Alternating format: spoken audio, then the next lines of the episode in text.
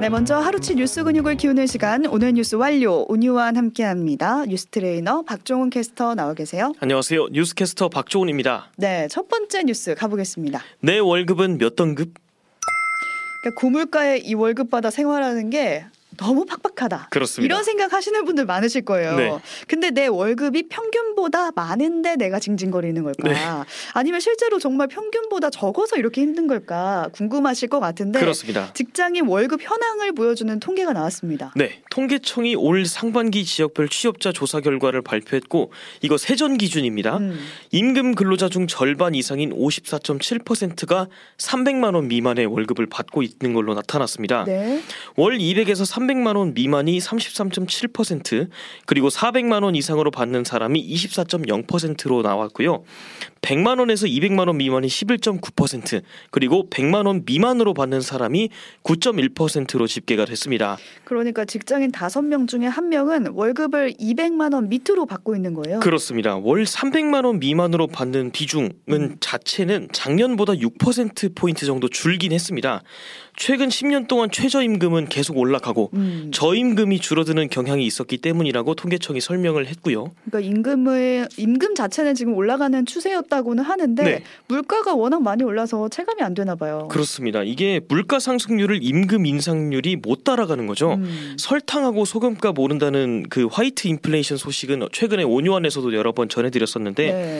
월급 받는 직장인들 최대 고민 중에 하나가 밖에서 사 먹는 밥일 텐데 그렇죠.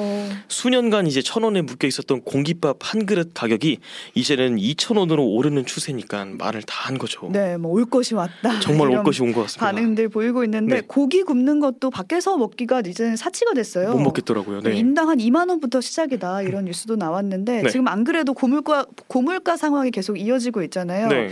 근데 이팔 분쟁이 또 치러지면서 국제 유가가 더 올라갈 가능성도 있어서 걱정되는 상황입니다. 다음 소식 가보겠습니다. 혼란의 가자지구 병원 폭격까지 팔레스타인 무장정파 하마스에 대한 이스라엘의 보복 공습으로 네. 가자 지구 내 민간인 피해가 지금 기하급수적으로 늘고 있거든요. 그렇습니다. 심지어 병원까지 폭격을 당했어요. 네, 이게 외신에 따르면 현지 시간으로 어제 가자 시티에 있는 알 아흘리 아랍 병원으로 미사일이 떨어져서 음. 최소 500명이 사망을 했다고 합니다. 네. 이게 지금 하마스가 이스라엘을 침공을 했던 지난 7일 이후에 가장 많은 일일 희생자 수라고 합니다. 네, 지금 사진도 띄워드리고 있는데 아 얼마나 지금 심각한 상황인지 절박한 상황인지 좀 보여주는 사진 같거든요. 참혹하네요. 네. 네, 병원에 대한 군사 공격 자체는 국제 인도법에서 엄격하게 막고 있잖아요. 그렇습니다. 누가 공격을 했던 간에 전쟁 범죄에 가까운 이번 공격이기 때문에 이거는 규탄의 대상이거든요. 음, 그런데 지금 책임 소재가 불분명합니다. 일단 팔레스타인 자치정부는 병원 대학살이다 이러면서 이거 이스라엘 쪽 책임입니다 이렇게 음. 주장을 하고 있는 반면에 네.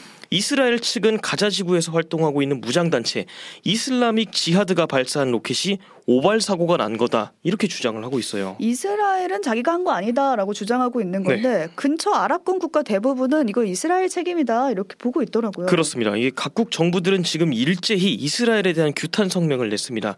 시민들 집회도 굉장히 격렬한데 음, 튀르키예 같은 경우에는 이스라엘 영사관으로 막 시민들이 진입하려는 시도를 해서 경찰이 네. 나오기도 했고요.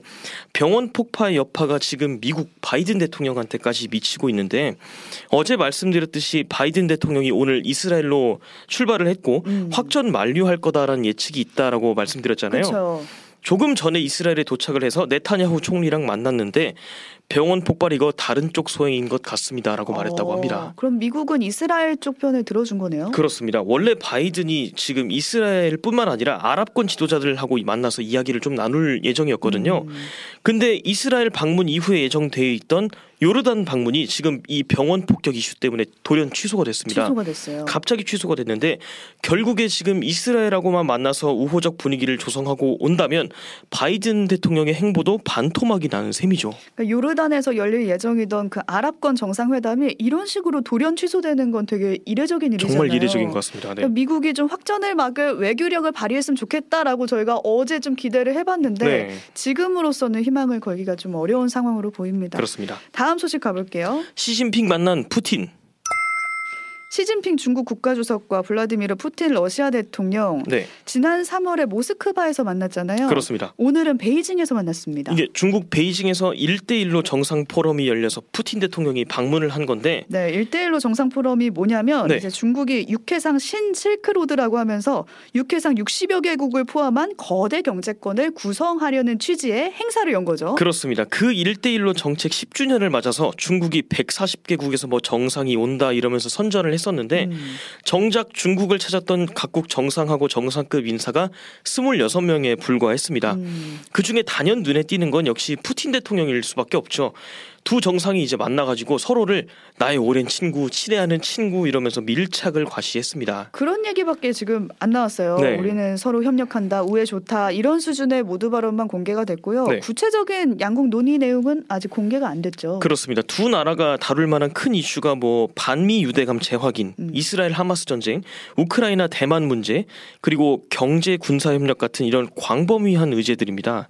두 국가가 유엔 안보리 상임 이사국이기도 하잖아요. 네. 그래서 아무래도 이팔 전쟁에 대한 입장이 어떨까 이게 궁금했거든요. 그렇습니다. 러시아 크렘린궁 대변인도 이팔 분쟁에 대해서 논의할 가능성이 좀 크다고 음. 얘기를 했었는데 중러가 현재까지는 뭐 최소한 표면적으로는 민간인 피해를 우려를 하면서 휴전을 촉구하고 있는데 네. 양국이 이제 중동 문제 중재자는 중국과 러시아라는 취지로 홍보할 가능성이 좀 높아 보이고요. 미국이 지금 좀처럼 역할을 못 하고 있잖아요. 음. 그 상황에서 이스라엘하고 팔레스타인의 합의를 이끌어냄으로써 글로벌 리더로서의 양국의 지위를 좀 부각시키려는 계획이 아닌가 싶습니다. 네, 어떤 나라든 중재 역할을 성공하기만 하면은 글로벌 리더라고 인정할 준비가 되어 있거든요. 그렇습니다. 그러니까 그 저희가 어쨌든 간에 일단 좀 전쟁을 좀 멈췄으면 좋겠습니다. 네. 다음 뉴스 가볼게요. 서울 지하철 총파업 서울 지하철 1호선에서 8호선 운영하는 서울교통공사 얘긴데요. 네. 오늘 노동조합 측에서 인력 감축안에 반발하면서 파업을 예고했고요. 네. 일단은 다음 달 9일 파업 시작 날짜까지 지금 나온 상황인데.